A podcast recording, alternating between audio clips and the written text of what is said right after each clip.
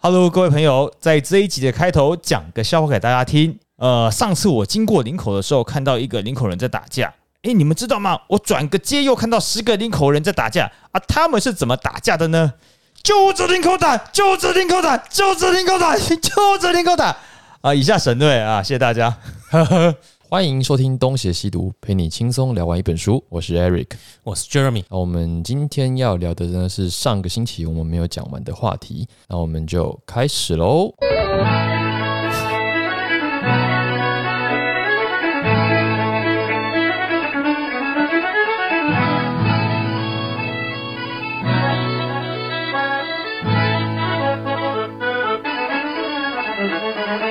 那新文学运动的时期，喜欢塑造一种坚强现代的独立女性，嗯，尤其是这种文学作品当中，常常有女方主动、男方被动的这种情节或题材，这可能反映了这一些写书的男作家他一种自怜的心态，他不切实际的去理想化这个男性，希望这个男性可以被动的就有好的结果，所以会是女性主动，而且这女性的角色通常条件都不错，嗯透露出他们心里内心这种女强男弱的心理状态。所以那时候应该是我的野蛮女总裁， 我的野蛮女管家。这里提到的是，像是有一个作家叫茅盾啊，嗯茅盾专门描写矛盾，这个人不是课本有教吗？有吗？什么书？不记得矛盾这个人怎么以前读过？有啊有啊有啊，嗯有有。他这里举的例子是他的作品叫《红》，还有一个叫巴金的，他的作品叫《雾》。有啊，这都是那个新文学运动的时候的人。要补充一下五四运动的背景吗？我我忘觉得记了、啊，速速讲，哎，你可以很快吗？ 就是在这个五四运动，顾名思义，在五月四号啦，我知道这时个，间是一九一九五月年五。号就过端午节啦，？嗯对对对， 这然样后可这个不知道啊，我被打死。我怎么知道你？？我怎么知道你会？你不然我是运动你，你会觉得平常会怎么联 想？我怎么知道你会知道哪里有可能是五六运动啊，是要恢复五六的荣光啊。乔杰利，乔杰利， 我六不能亡啊！ 我难过的是忘记你，忘记爱。好，随便。那他这边讲的是说，主要是因为这是个成全，谢谢你的成 全。我就说你很想唱歌，你刚刚也有唱啊。吗？好了，就是主要是起因是因为巴黎和会啦，然后中国的外交谈判是失败的，那应该是青岛问题。我印象中就是日本要继承德国在山东的特权，可是中国当时是战胜国之一啊，但是北洋军阀却软弱的，就是承接受这个决定。日本就是继承了德国原本的特权，结果北洋政府居然接受了这样子的屈辱，所以学生就群起嘛，就是跑去游行。我记得好像是跑去火烧赵家楼，就是、嗯就是这个事情嘛。然后跑去那个东交民巷，就是北京的一个外国大使区去打人，然后去示威，嗯这样，然后以此来当做是一个。呃，起点呃要反对这个反帝国主义啊，然后反这个威权，我那时候的中国人挺民主的哦不是啊啊诶，其实这段历史还有很多，因为刚刚讲的是国民党版本。哦。哎对，有很多版本啊，只是说有一个具体的事件就是巴黎和会啊，嗯，对啊哦，那了解也以以此为契机嘛，因为会干这种事情的就是学生嘛。我们之前讲过的都是学生在做这些事，学生运动嘛。那这些学生通常也都是喝过洋墨水回来的啊。那他们反正就是趁机我们要干，就会把这个传统也一并给切了。然后就陆后面就陆陆续续有一些活动出来，这样啊，对啊，所以要讲五四很难，是因为它牵涉的面向非常多啦。你看教育部再让我用这种填鸭式的教育去学历史哦，就会像我这个样子啊，三十几岁全部忘光光啊，该死的教育部所以你现在来补上历史课，有这种感觉。哎，老师这个不会考吧？考了我可能就会这个记忆会变得更短一点。一一等他从五岁就开始听我们节目，如果这个会考的话，会短期记忆；这个不会考的话，还有机会进入长期记忆。对啊，不过这个这个运动还是有其民族民族主义的这个面向了，对啊，对吧、因为什么山山东是我中国的，你你们不可以抢啊什么的，这样 山东是杨大正的，为什么？杨大正的老婆是对对对山东啊，他不，他居然不知道。我怎么知道我有点关心？I don't 独立 care。音乐界的很多事情 Who，cares？ 有这样意思。现在要讲 English 喽，嗯那个只是 Who cares？美式 English 哦还是我们来英式支持英式 English？民众 Party。民众 party 为什么要加入这个 party？我他有写说，我加入任何一个 party 都会生气，不会啊，来我们这个 party 玩我不会生气啊。好啦，呃，好像矛盾的《红》这个小说里面，哎、不管是红还雾啦，因为我刚刚有讲到，他们都是以女性当做呃代表武士新时代的解放精精神。嗯，那像在《红》里面呢，所谓的解放精神啊，就是这些女生都很有主见，而且受过教育。嗯嗯因为这个女主角梅女士她喜欢她的表兄，所以她甚至对她提出了私奔的建议，嗯在当代应该是诶、非常的呃 不 OK 吧？对，啊反正就是突破传统啦。为了追求爱，然后做做出这种提议，跟亲人在一起为了追求爱很屌，哎是不是？但是这整个过程中，呃，其实他也不是对于女性不喜欢或怎样，他只是优柔寡断，没有办法下决定。即使女生主动，他也没有办法。这不是琼瑶小说里面很多男生的行为吗？对，啊琼瑶就是新鸳鸯蝴蝶啊，要唱吗？不要，那个忍我忍住了。就他们这种小说，就是为了呃男性为了拒绝女性，可以想出各种瞎鸡巴理由啦，甚至连什么托尔斯泰的无抵抗主义都可以拿来作为理论依据，拒绝女生的主动追求。哎我不喜欢你这四个字很难哦。没有啊，因为他的小说应该也是有提到他是喜欢那个女生的。嗯哦，那在这个追求或者在这本书的整个情感过程中，男生始终是拿不起又放不下。那他怎么面对这种状态呢？他的饮食一天一天的减少，他的脸上透露着青灰色，眼里失去了温和的笑意，变成死一般的迟钝和忧郁。他时常在寒风中，在雪意的冻雨里出神的站着，冷了不加衣服，热了他也不脱。他在慢性自杀。他他不是在一六八吗？这就是莫名其妙嘛。他赚稿 费，赚稿费， 因为那时候的稿费是一字数在收的。干，那如果人家喜欢你，是不会骗个干哦，打个炮也好啊，你还要这样面如死烤面如烤灰吗？打了你就神清气爽了啦。有点血色嘛， 哎，从那里开始，那这男的就是看到了幸福在哪里，可是却没法下定决心去争取。因为他没有房子，我猜他是不举啦，不是因为没有房子嘛，嗯，没有车子， 不是啊，女生都主动追了，你是有什么好哦不那是个因为的？家里没有草原啊。白痴 哦。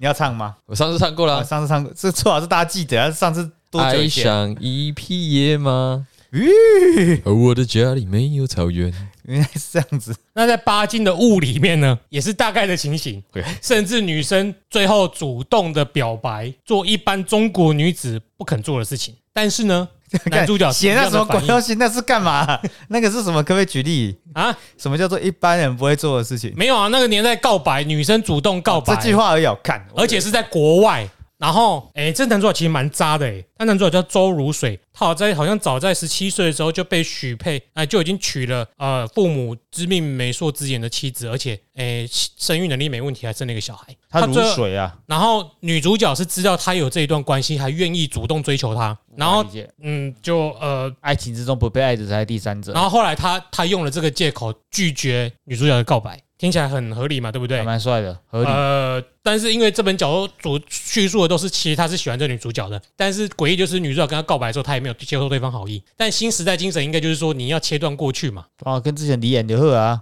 嗯，这个很诡异的，就是诡异的是。鬼夜是什么？他在拒绝女主的告白之后， 可能跟这边没关，但我觉得蛮讽刺的，应该是巴金想要惩罚这男主角吧？他们上床了，不是，他拒绝了女主角的告白之后，他的父亲写了封信给他， 然后跟他说：“你太太已经挂掉了，所以你可以不用回来完成，就是你可以去找第二段感情跟婚姻了。”先讲就好了嘛。如果你焦点说啊，再回去了换这他个告这个白，这个的那个背景应该是这样，你们知道徐志摩吗？我知道徐志摩蛮，难不知道他的吧？对，那徐志摩本来有一个原配，你们知道吧？嗯叫张幼仪。嗯，那这个也是家里娶，就是配好的，但是个好女孩啊，是个好女孩。然后可是徐志漂亮，伊徐能静，对不对？没有啦，不是不是不是不是演演的人不一样。哎，等一林下徽因是谁？刘若英才是演那个张幼仪的吧？我忘记了。那那个啊我忘记他了。喜欢的是林徽因，可是林徽因不喜欢这种咖，他喜欢梁思成的，呃，他喜欢梁思成，就是梁启超的儿子。诶、是不是喜欢我不确定啦，但是最后他是跟可能比较有钱吧。跟对，有可能，他最后是跟陆小曼在一起的。嗯，那徐志摩就是这种代表，他勇敢的跟张幼仪离婚，可是他最后也没有跟林徽因有结果，然后最后是跟陆小曼在一起，然后陆小曼就把他钱花光光，而且还要他养，所以最后徐志摩就死在通勤的路上。他搭飞机去上课，他因为没有钱，所以他搭那种就是载信的那种飞机嘛，然后飞机失事他就挂了。那然后波音的股价就跌了三四趴，哎、如果那个时候有的话，那这个、 呃对啊，他们坐东南航空哦，应该是吧？这真的很地狱耶、东什么航空的？对对对，就是东东方啦。对哎呀，我讲出来了。咚一个响声，驴鱼儿掉下水。那那个这里的小说的人物就是没有像徐志摩这样子勇敢的，就他有一个父母之命媒妁之言的原配，他也没有勇气离，然后他又喜欢自己喜欢的对象，嗯，那因为他没有勇气离，所以他最后也只好透过各种委婉的方法拒绝了这个。是说他干嘛一定要跟陆小曼在一起？他没有一定要跟陆小曼在一起啊。他说干嘛干嘛一定不要？是你干，你先要把这个讲完，你再哦哦你再回去问那个啦，你会不会哦懂不懂脉络啊？ 我想说你已经讲下他来，现在讲的是物，物，我现在讲是哦误哦，哦哎先讲的，我忍不住就往那边去。你太会讲故事了，不是，我我要讲的是徐志摩就是那个成功挣脱，传统对，因为他去了康桥嘛，对啊，亲亲，你看是谁想要唱歌 你要你也唱林宥嘉的版本好不好？ 哦，我好老哦。 请请客变超，嘿，对， 然后所以林徐志摩就是这个成功代表，那。这个巴金要写的就是没有成功的代表，因为这个男主角周如水也从日本回来嘛，他却没有像徐志摩这样有勇气的，为了追求自己喜欢的女生，就跟这个家乡的原配离婚。而且原配在小说里面没有什么戏份，嗯，那这个我们如果用这种就是孙老师式的这种比喻方法，那这个原配就是一个旧礼教的约束嘛，虽然很薄弱，但是还是在那里。对，那这个新的这个认识的这个梅亚叫什么名字？张若兰是不是？嗯，对，那这个张若兰就是我们这个新时代的某一些价值啊，某要追求的东西。勇敢追追求自名己字蛮好要的，听的啊，对，那所以但啊，张兰少一个字，可能就差很多了，对不 对？就快思慢想了。哎哎，等一下这红兰，不是，张兰是那 个赖斯的前婆婆嘛，哎，好像是哦。冯小飞的妈 妈。我知道亚兰啊了，欸我也知道亚兰。好了，不是啊，等一下，先让我讲回来好，讲回来那个呃，忘记了啊，就是巴金要写的，就是当时的中国人面临的那样的一个处境，往前诶、会被后面的这个旧礼教制约，所以前后不是的那种嗯，进退两难的状态，就是当时的中国人的写照，那也就是没有断奶的其中一个表现嘛，对，不够果决嘛，就是你又想要追这个啊，你又放不下以前那个，嗯，对其实就是绿茶婊的心理了，对，男生可能红茶啦。对啊，又想出国，又不又不想要放弃健保，对，嗯，对。其实其实其又实想去加拿大，但是又想去东南亚教 书，干 一样意思。对但这其实共同的特点，以本书的分析来说，都是因为他们心理没有成长，无法克服障碍，做出 抉择，看总是找借口逃避必须面对的问题，给自己失败的理由。哦，因为他们已经打定主意要失败了，他们一生中在努力，就是去找理由让自己失败。我觉得这里的小小标可以下一个什么字什么意的， 请进，嘿，请坐。啊，我刚我刚 没就是这一题的小标可以下一个什么意，子呃孔孔子的弟子底下都有子所以义子义，谢谢子义哦。所以就到了这个重点啦。这第二阶段，它的标题就叫什么呢？逃避幸福的心理机制，哦，这就是精神现象的第二阶段。怎么在爱里维加幸福，用听的吧。少一个自由就变富。 哎，哎好像也是歌词哎，你有你有跟那个主角合合照过，你忘记了？那个歌的歌词主对角啊，哦，原来是这样。怎么在爱里维加幸福没？哎想到你邱泽啊，哦，原来是他的，他有唱过歌哦。有啊，他在那个剧里面有唱歌，唱给那个唱给那个谁，柯柯柯佳佳燕燕，听。对啊，我没有看必曲，不是必曲啦，是那个小小资资女孩啊。对啊，我没什么看台剧的，我就从那个陈什么 MVP 不是 MVP，薰衣草不是那个女的叫陈什么的，陈怡 蓉。对啊，陈怡蓉之后我就没怎么看台剧了，好糟糕哦。其实阵阵花香。哎呦，你也开始了！对啊哎、我们今天这一集就是哎唱歌、那本他讲他讲那一本我有买小说薰衣草哎、那不是韩国人第一次来台湾拍戏，哦，是吗？那女主角是韩国人啊陈一龙是韩国人，啊不是，那是别人你。说的是恋香恋香啊啦你。原来呀，爱是为了你存在。他是白吉深爱这样子世界白吉胜，对啊，嗯哎你刚刚唱的是恋香的歌啊。那是花香。那 是花啊，香你。刚刚老师，我快搞你的你的历史不好，绝对是因为记忆力有问 题，不是教育机制的关系。哎这样子。 我也要替教育部说句话，那是你的问题。啊，是我的问题。对那再教改一下， 我跟你没有讲，用杜正胜没有对不起你，我已经知道错了。他那时候超讨厌杜 振哎胜的，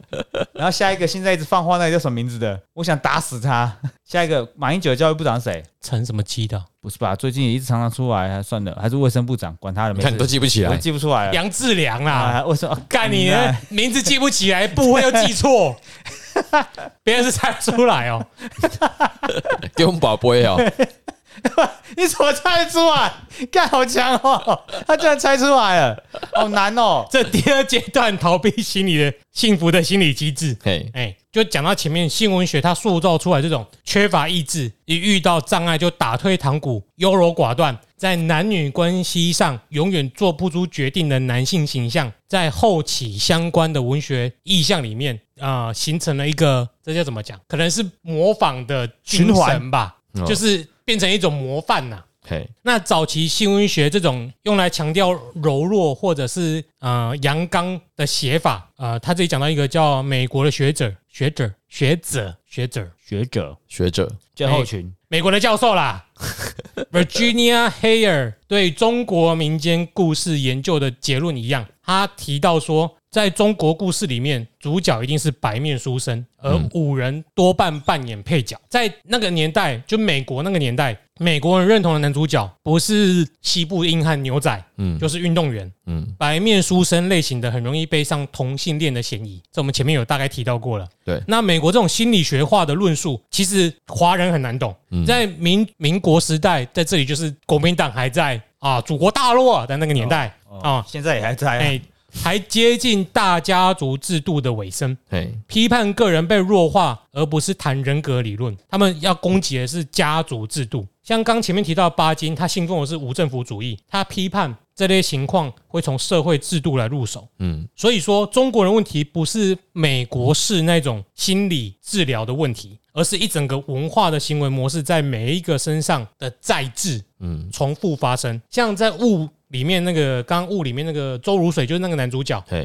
他被父母安排了婚姻，对，所以他的终身自己追求的幸福被破坏。嗯，那是因为他的爸、他的父母对个人感情是麻木的，因为他的父母自己也是被上一代安排的婚姻。嗯，他只不过把同一套的这种加害下一代的模式复制到下一代头上，这就体现我们前面讲的，就是找替身。 ，OK，那这个逻辑呢，其实不能怪他的父母，因为他的父母可能不知道个人追求幸福的这种幸福在哪里。嗯，所以他也根本就不知道他个人应该要有生命的自主权，因为所以他们的本身的心理的天花板，就美国人而言来看，就比较低，比较狭小，所以也就不会为下一代留更多人格发展的空间，所以他们自己就不会察觉到他们对儿子是加害的。嗯，因为他们自己也是受害者，对，就跟你在墙里面啊，类似。好，最近在看《晋级的巨人》呢、卡杯卡杯，卡卡贝，那好强。这种集体主义的文化符号学，就是不懂得由人格的系统、个人的角度来看待问题。他就是本来就认为一个人的活是为别人而活，因为我们本来就不是为哎、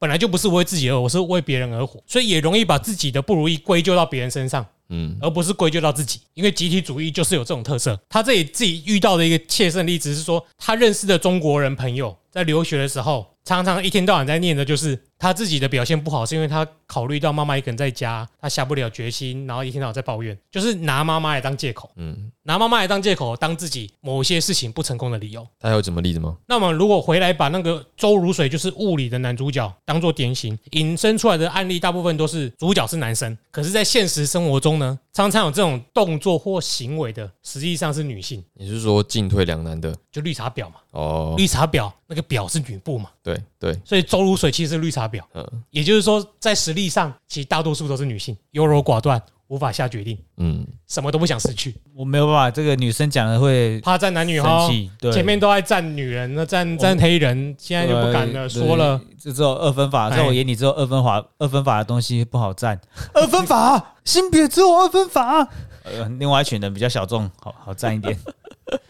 中国那个时代的男性作家呢， 喜欢借由创作谈自身的问题，所以他们把妇女做一些比较不切实际的理想化。就说理想化，就是他们笔下的女性都是独立自主、有想法，想摆脱过去，但实际上不是这样子。所以他们把那些笔下的女性给理想化了，幻想这些女子比自己还要强大。那这类弱化的男性在中国人之间为什么会大家没有意见？因为很常见，嗯，而且倾向这种倾向还集中在知识分子之间之间，他们都像妈妈，他们都不排斥女性化的男性，所以他们才成为某种方面成为问题人物。这些作家常常写出来的东西，如果是有争议的，大家不喜欢，所以他们造成大家批判的对象嘛。嗯那这一些题材的背后都没有说出来，就是说这些问题的现象，其实说不定不值得你写出来。就是从琼瑶的作品不值得每天当八点档在那边看，因为它提倡的价值并不是这么的对社会带来正面的效果，嗯，但可能是他没有看到娱乐性吧。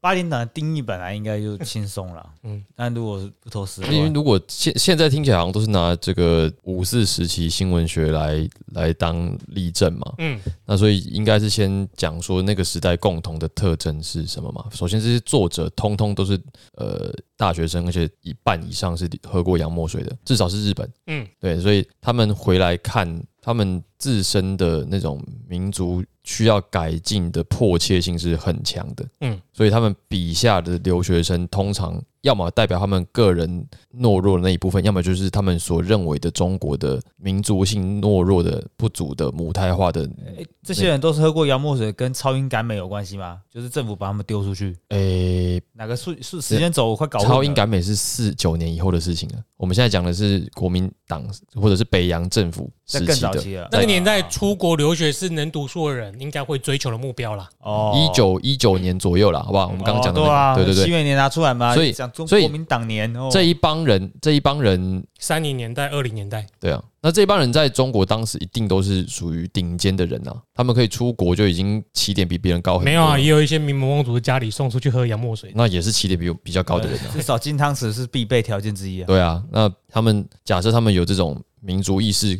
出去外面见识过了，回来看中国靠北，什么都很弱、很落后，男的都是妈宝，女的都是废物，都嗯好。那所以他们的小说里面就会呈现出他们所看到的世界嘛。所以你刚刚讲说弱化了什么东西，就是他们所认为的当时的中国所不足的嘛。那可是他们的女性又好像比较。进步比较现代化，那可能是他们对于新世界的投射嘛？他们的新世界的女性是应该要长这样子的，他们啊希望 hope so，对啊，也有可能是他觉得他们写出来的东西并没有办法提倡到你所希望中国前进的道路，你可能比较像在抒发你之前所遇到的因为情境小说本来就是很很大程度上来自于他的个人经验嘛，对啊，所以我相信大部分的人写小说，这个抒发的抱怨的成分是居多的，嗯，然后也有一一定的自传的，因为灵感。是来自个人经你验，不可能凭空捏一个东西出来，除非你在写这个科幻小说嗯嘛。就算你写科幻小说，里面的人物情节可能也都是从生活经验来的啊、嗯，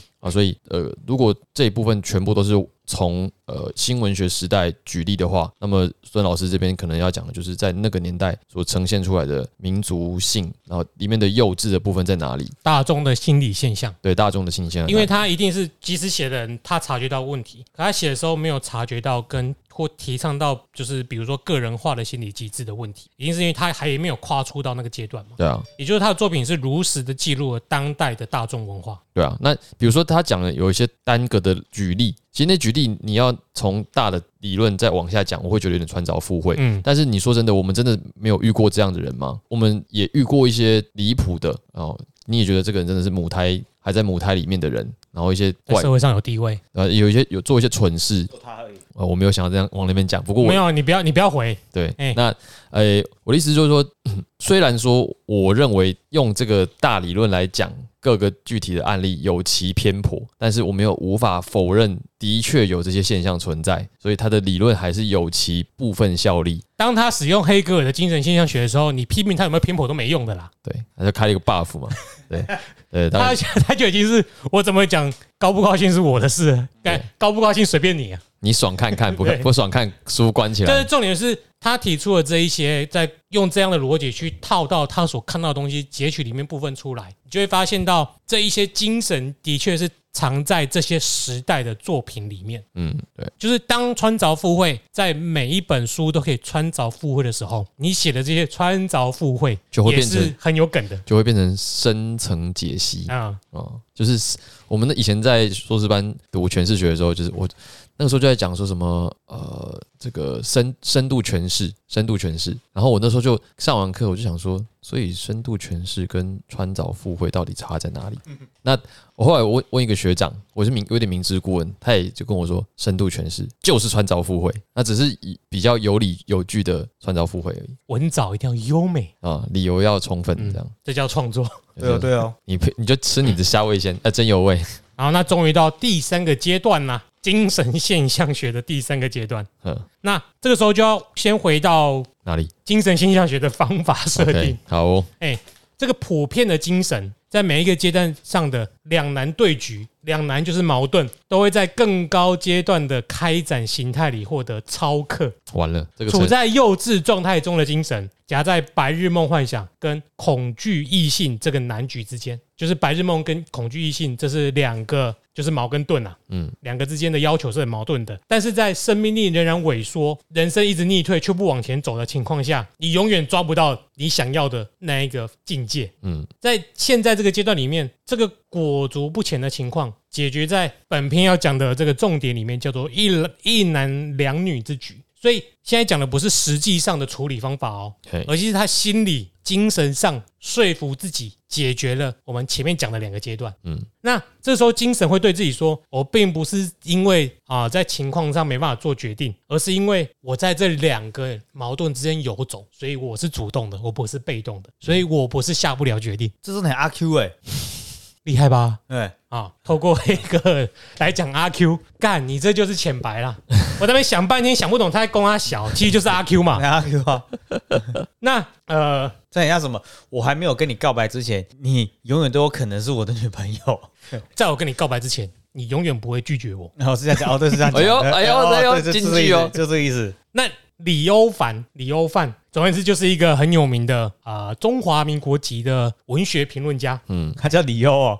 李欧，对他真的叫李欧，我真的对啊，他的英文名字叫李欧，理由反了，对他他他他他中文叫李欧凡。嗯他在《浪漫的一代》这本书中说到，新文学时代的男作家，在他的作品或现实生活里面，常常出现两类的女性。第一种是进攻型的，嗯，就是比较主动、要命的女性；然后另外一种是温顺的、忠诚的、柔弱的主角，不然还有第呃，三种。柔弱的。那主角没有第三种，他说这两类女性啊。我说通通常就是就是进攻型跟防守型，对，他是说在文学作品中、嗯，还有还有助攻啊，啊、，NTR 型的。旁边看，那在这些作品中，主角或作家常常在这两类角色中摇摆啊，他们会被要命的主进主动的女性吸引，但是会对温柔的、忠诚的给予同情，前者让他们兴奋，这个心代换哪个性都可以，可是会对他们造成威胁。这种女性也可能为他们带来不幸，但是后者呢，令他们感到安全，也可以让他们表现出自己是强者的感的感觉。难怪以前这么喜欢玩《仙剑奇侠传》嗯，啊，就林月如跟赵灵儿啊，哦哦，对吧？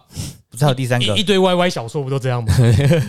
那他不是吧？你看草莓草莓版本要出现的，等一下 啦，那那有四五个，那个要求更多三个啊欸哎、他们三个，那李欧凡又指出，中国人基本上缺乏西方人那种崇拜女性、把她供在神座上的传统，也没有以追求爱为人生的最高的理想。唯一比较接近类型的是刚刚讲到的徐志摩，嗯，因为他勇敢的脱离传统的束缚，去追求自己想要的。嗯嗯，但是他也怀疑说，在这种西方的假面底下，徐志摩仍然是一个典型的传统白面书生。他是啊，那他的这种希望，徐志摩的希望恐怕是梦幻多于现实。他一旦碰上一位货真价实的要命的女性，恐怕也会遭受灭顶。所以他真的死啊，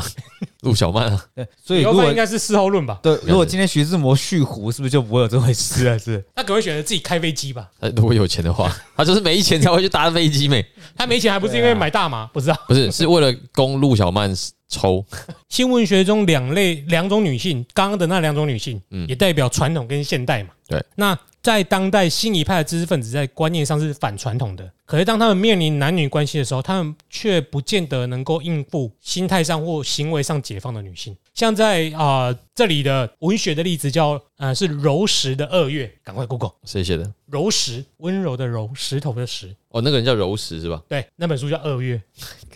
柔石的二月听起来很像什么日本的那个 BL 小说，我会想到什么怀石料理不是什么《梁日春宫的忧郁》之类的。啊？啊。 那很多个版本哦，有电影跟我怎么不知道啊？干，哎、他这本书也真的很，你看梁梁公春日的忧郁，他不会有写吧？我的天呐、 那个主角萧剑秋是到芙蓉镇教书的新式知识分子，有哪个镇会叫芙蓉镇啊？扑龙那个扑哎呀，龙，出水芙蓉，哇塞，是方大同的芙蓉镇吗？不那那个地方感觉女生都修毛 哎，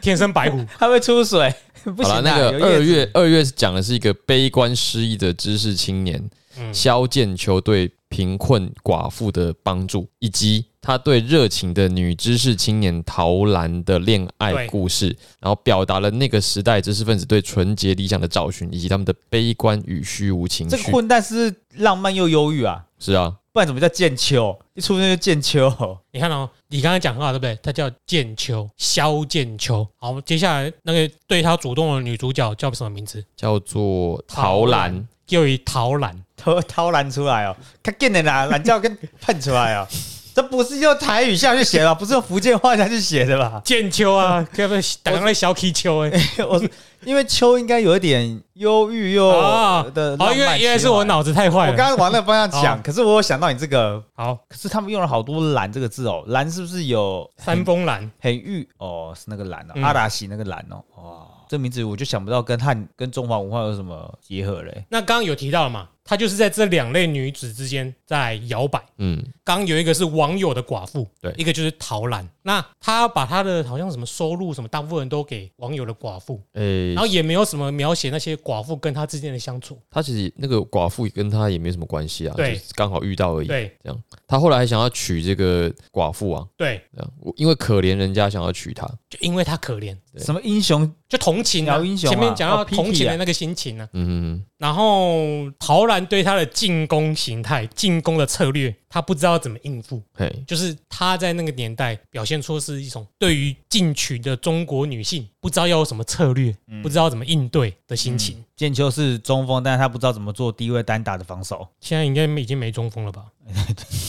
嘿那剑秋是个三分射手，他不知道如何阻止对方跳投。这种女性倒追男男方的情节，柔石用男性的自我膨胀来掩饰男方的缺陷嗯，啊。他讲到说，主角想放弃自己的理想对象，为朋友牺牲，照顾他的寡妇，这种逻辑是以学习雷锋。我们前面讲到雷锋，就是牺牲的逻辑，就是个人必须要受害才有价值，然后被镇压掉的个人幸福会以其他的方式来歌颂牺牲这件事情。不过作者比较同情他的是，作者在这书里面，他对男主角比较好嘿，他没有让他自杀或他给他一个比较好的出口，就是他把寡妇跟那个小孩子都写死，就让他不用主动去做选择嗯，诶、那个是寡妇死的，小孩子还在了，哦。寡呃小孩子是有一个小孩子是病死的，这样，对啊，对对对，然后可是他对啊还他有两个小孩子可是有三个，啊，他这个寡妇有两有啊有两个小孩子，一个一个是女女孩七岁，一个是男孩是两岁，然后小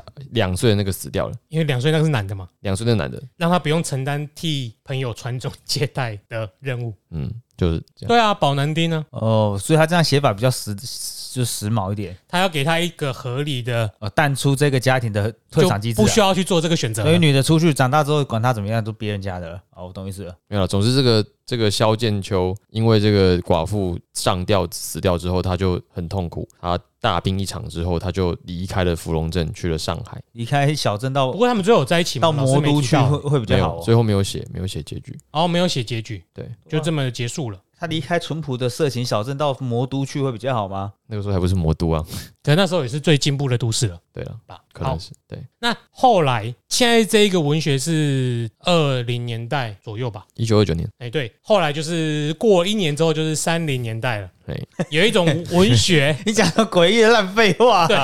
不是因为三零年代有一种文学形式开始受到提倡，嗯，那叫左翼文学。嘿，那这左翼文学开始镇压呃掉之前的革命加恋爱的公式，他把革命啊，他把恋爱的元素整个去除掉。嘿，我们前面所提到，五四以来解放的现代型女性开始失去正面的地位。嗯，然后呢，这左翼文学同时将母亲的形象大大的提升，变成苦难人民与苦难的中国的象征。嗯，同样的是，呃，一样是柔石，他在一九三零年代发表的小说就是《为奴隶的母亲》。嗯，就将他之前二月中传统型的寡妇、典型的受难者这种角色，提升为书他的作品里面中心的角色，嘿变成无产阶级的代号。 ，OK，那左翼文学背离武士理想的同时，他们也控制了哎他们的电影，嗯这，种电影会像鸳鸯蝴蝴蝶派的鸳鸯蝴蝶派也是文学嘛，是，那他也有出类似形式的电影吧，就那种公式啊，因为蝴蝶派到后面就是琼瑶啊，哦对啊哦，所以所以这这是起头喽啊，就是没有，因为蝴蝶派是先的，因为因为蝴蝶派是起自这个才子佳人小说，嗯，才子佳人在什么时候？因为我不知道。它像很早就是中国传统就是才子佳哦，人，所以我们知道琼瑶是很早以前的作品，然后来现在在拍。不是啦，我的意思是说，鸳鸯蝴蝶派它的这个源头是很中国传统的，嗯，然后你刚刚讲的那个五四新闻学是新的东西嘛？就是只说这些留学生他们呃，因为自身的个人生命经验以及那个时代中国的整个积弱、嗯民族性的落后，所以他们就写这个小说来讽刺或者是揭露现实。嗯，那么三零年代是因为这个这个共产党呃对社马会主义，马呃社会主义进到中国，然后影响了这些新青青年，就是嗯共产党的青年，包括刚刚讲的柔石也是嘛。嗯那他们要用小说来散播这样子的左翼精神嘛，所以才会写的这个呃为奴隶的母亲嘛，嗯，这样就是它有一个这样子的脉络存在。那么鸳鸯蝴蝶派很早啊，就是一九一九年就有了。在呃一次大战结束后，就是对啊，就是如果说我们不要讲才子佳人，我们讲鸳鸯蝴蝶，那就是一九一九年周作人提出来的、啊，嗯，对啊，张爱玲也算啊，哦，诶周作人不是也是左翼的吗？最后他们后来都是嘛，嘿就是应该是说，如果就历程来讲，那么鸳鸯蝴蝶这种应该是最早的，因为才子佳人就是都娱乐性很强，大家都爱嗯看，对吧？那后来的这个新文学、五四新文学这种属于觉醒类的觉醒青年的小说嘛，嗯，那接下来就是这个左交青年的小说嘛，对，五四新闻学其实也没有坚持多久、欸诶因为对啊一九年开始到三十年代就又变成左翼所控制对啊的。吧？就是你要你要从这个觉醒到左交，就是一路一路到底嘛。嗯所以这个当时也经历了这样子的状态，有很多的青年，包括李大钊、陈独秀，他们很快就偏向社会主义去了。嗯所以那个算是很理所当然的，一路就左到底了，嗯，我觉得是这样了。啊哎、鸳鸯蝴蝶就是终结在黄安手上嘛，对不对？呃，臭在黄安手上，哦，不然那些老台湾老电啊影，奇怪，一直 Q 鸳鸯蝴蝶，怎么没有人要唱这首耳熟能详的歌？我们刚刚有讲过， 我他他说他不想唱啊我我会忍 住，不过重点是你怎么不想唱吧？昨日像那东你流水，居然忍不住，。我无所谓啊，哦我，那你知道他前阵子翻唱了那首台语歌，他翻唱的呃《快乐出航人》还是什么啊的吗？哦，不是外不亲就逮完了。不是， 他即便是他还把名字全都改了，他虽然这么鸡掰，但是我觉得他词写的还真不 错啊、我们台湾在讽刺我们就写的很不错 哎、才气啊，哎，押韵的很好，才气啊，黄 安。才气。我才气他呢。那三十年代开左翼开始控制的这些文学作品跟电影，嗯，它继承了鸳鸯蝴蝶派电影的城府公式，公但是式哦，鸳鸯蝴蝶派表现出了那一些固定会产生的情节嘿，的元素，但是如果涉及到两类女性的主题，它多半会将刚刚我们讲到一个是进攻型的，一个是传统型的。嗯那进攻型的呢，它会把它等于是西化的现代的女性的都市的嗯嗯和堕落的联系在一起。然后呢，男主角往往会从农村内地跑到魔都打拼之类的，嗯，到现代化的地方打拼，是淳朴的青年，然后就会跟这一类进攻女、进攻型的女性进入关系，然后他会背叛乡下的情人或糟糠之妻，最后他受到伤害，最后男性被这些邪恶的女性打击，然后呢，温柔、善良、忠诚、保守的女性就会一直在农村痴痴的等待他，而且一定会宽恕他。哦这，就是当时的公式。 不过我最近好像看到有一些广告，好像有一些中国剧也蛮像现在这个公式的。我当时我光是看那几分钟的预告，超多啦！接片段我就觉得是了。应我该现在连古装剧我都看不出来他们在演什么不同的角色了。我后来不想看了。我老婆说，哎、那个其中有有个女演员还蛮红的，忘记谁。她说这个打扮跟她前前部戏的打扮根本一模一样。 啊，就赶着拍下一下一部吧。那黑道在后面逼着她拍，是 台湾早期啊！啊，所以他那个孙老师从这个又可以，他又又可以讲什么出来？ Eric 抱持这个，我看你能够在隔一车什么的 这是一心态种这一次这是一种男性任意让自己可以在高空飞行，但总有一位妈妈型的女子守在家乡、守在家里，无限忠诚，从不背叛自己的男性中心幻想。哼中国男性正是产生这类幻想的肥沃土壤。哼中国实行的社会主义四十年，当代是四十年，呃，OK，对，现在应该哎、变资本主义了，也不算社会主义，抗拒西化、精神哦是污习主席下的 社会主义。好，抗中国实行的是社会主义四十年抗拒西化精神污染的结果，然后呢，将这一类的幻想保留下来，并且发扬光大。有点硬啊，我是觉得有点硬啊，因为不是因为主要是这里这里有一个比较明确的，就是所谓社会主义的影响，然后他用这个去去套，我会觉得比较难自圆其说，嗯，因为他都写了一开始，如果这是这是一本书，要用一以贯之，他有要强而有而且力的思想如。果你要这样讲，就是中国以前的小说就常常出现这种剧情了。嗯，比如说这个城东寡妇、城西寡妇，然后收留了落拓的读书读书人，然后收留他一个晚上之后呢，就是跟他爱爱，然后隔天或隔几个礼拜之后呢，就提供他路费让他上京赶考，为的就是希望有一天这个书生高中状元之后呢，回到故里之前想起他，哦，可以帮他可以把他一起带回去。那这个有点像是寡妇投资学，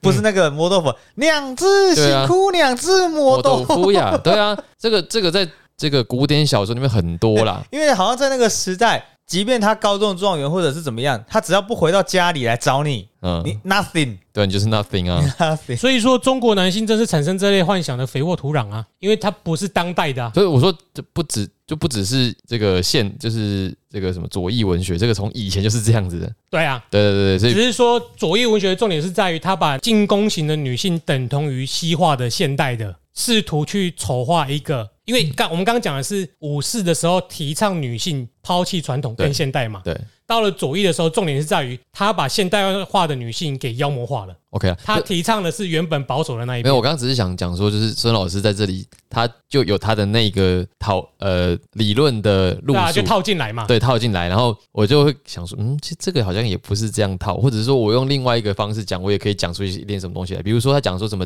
诶、就是新时代女性，那这个有一个有一篇小说叫做应该是杜十娘还是沈十娘怒沉百宝箱，然后这个里面的女这个女性也是有够凶悍啊，也是有非常有进攻性的。然后她这个故事是她是一个妓女，然后她遇到一个年轻的书生，然后这想要这个书生带她回家。其实妓女这个杜十娘非常有钱，她只是故意装没钱，想要看看这个书生是不是能够真的呃真心爱她。如果真心爱她，等到他们两个回到老家之后，她就会把这些钱拿出来，那可能就是可以安然的、富裕的度过往后的人生。结果这个书生到最后经不住诱惑，想要把这个十娘卖掉，所以他后来就拿出百宝箱说：“你不是要钱吗？这里很多啊！”他把这百宝箱里面的珠宝一条一条这样丢进水里。丢进水里，丢进水里，然后就最后整个人跳进这个江，投江自尽，这是不是有名的曲目啊？非常有名啊！这个曲，这个这部戏，这部戏很有名啊，我只是忘记他姓沈还姓杜了，杜吧？就是怒沉百宝箱，我查一下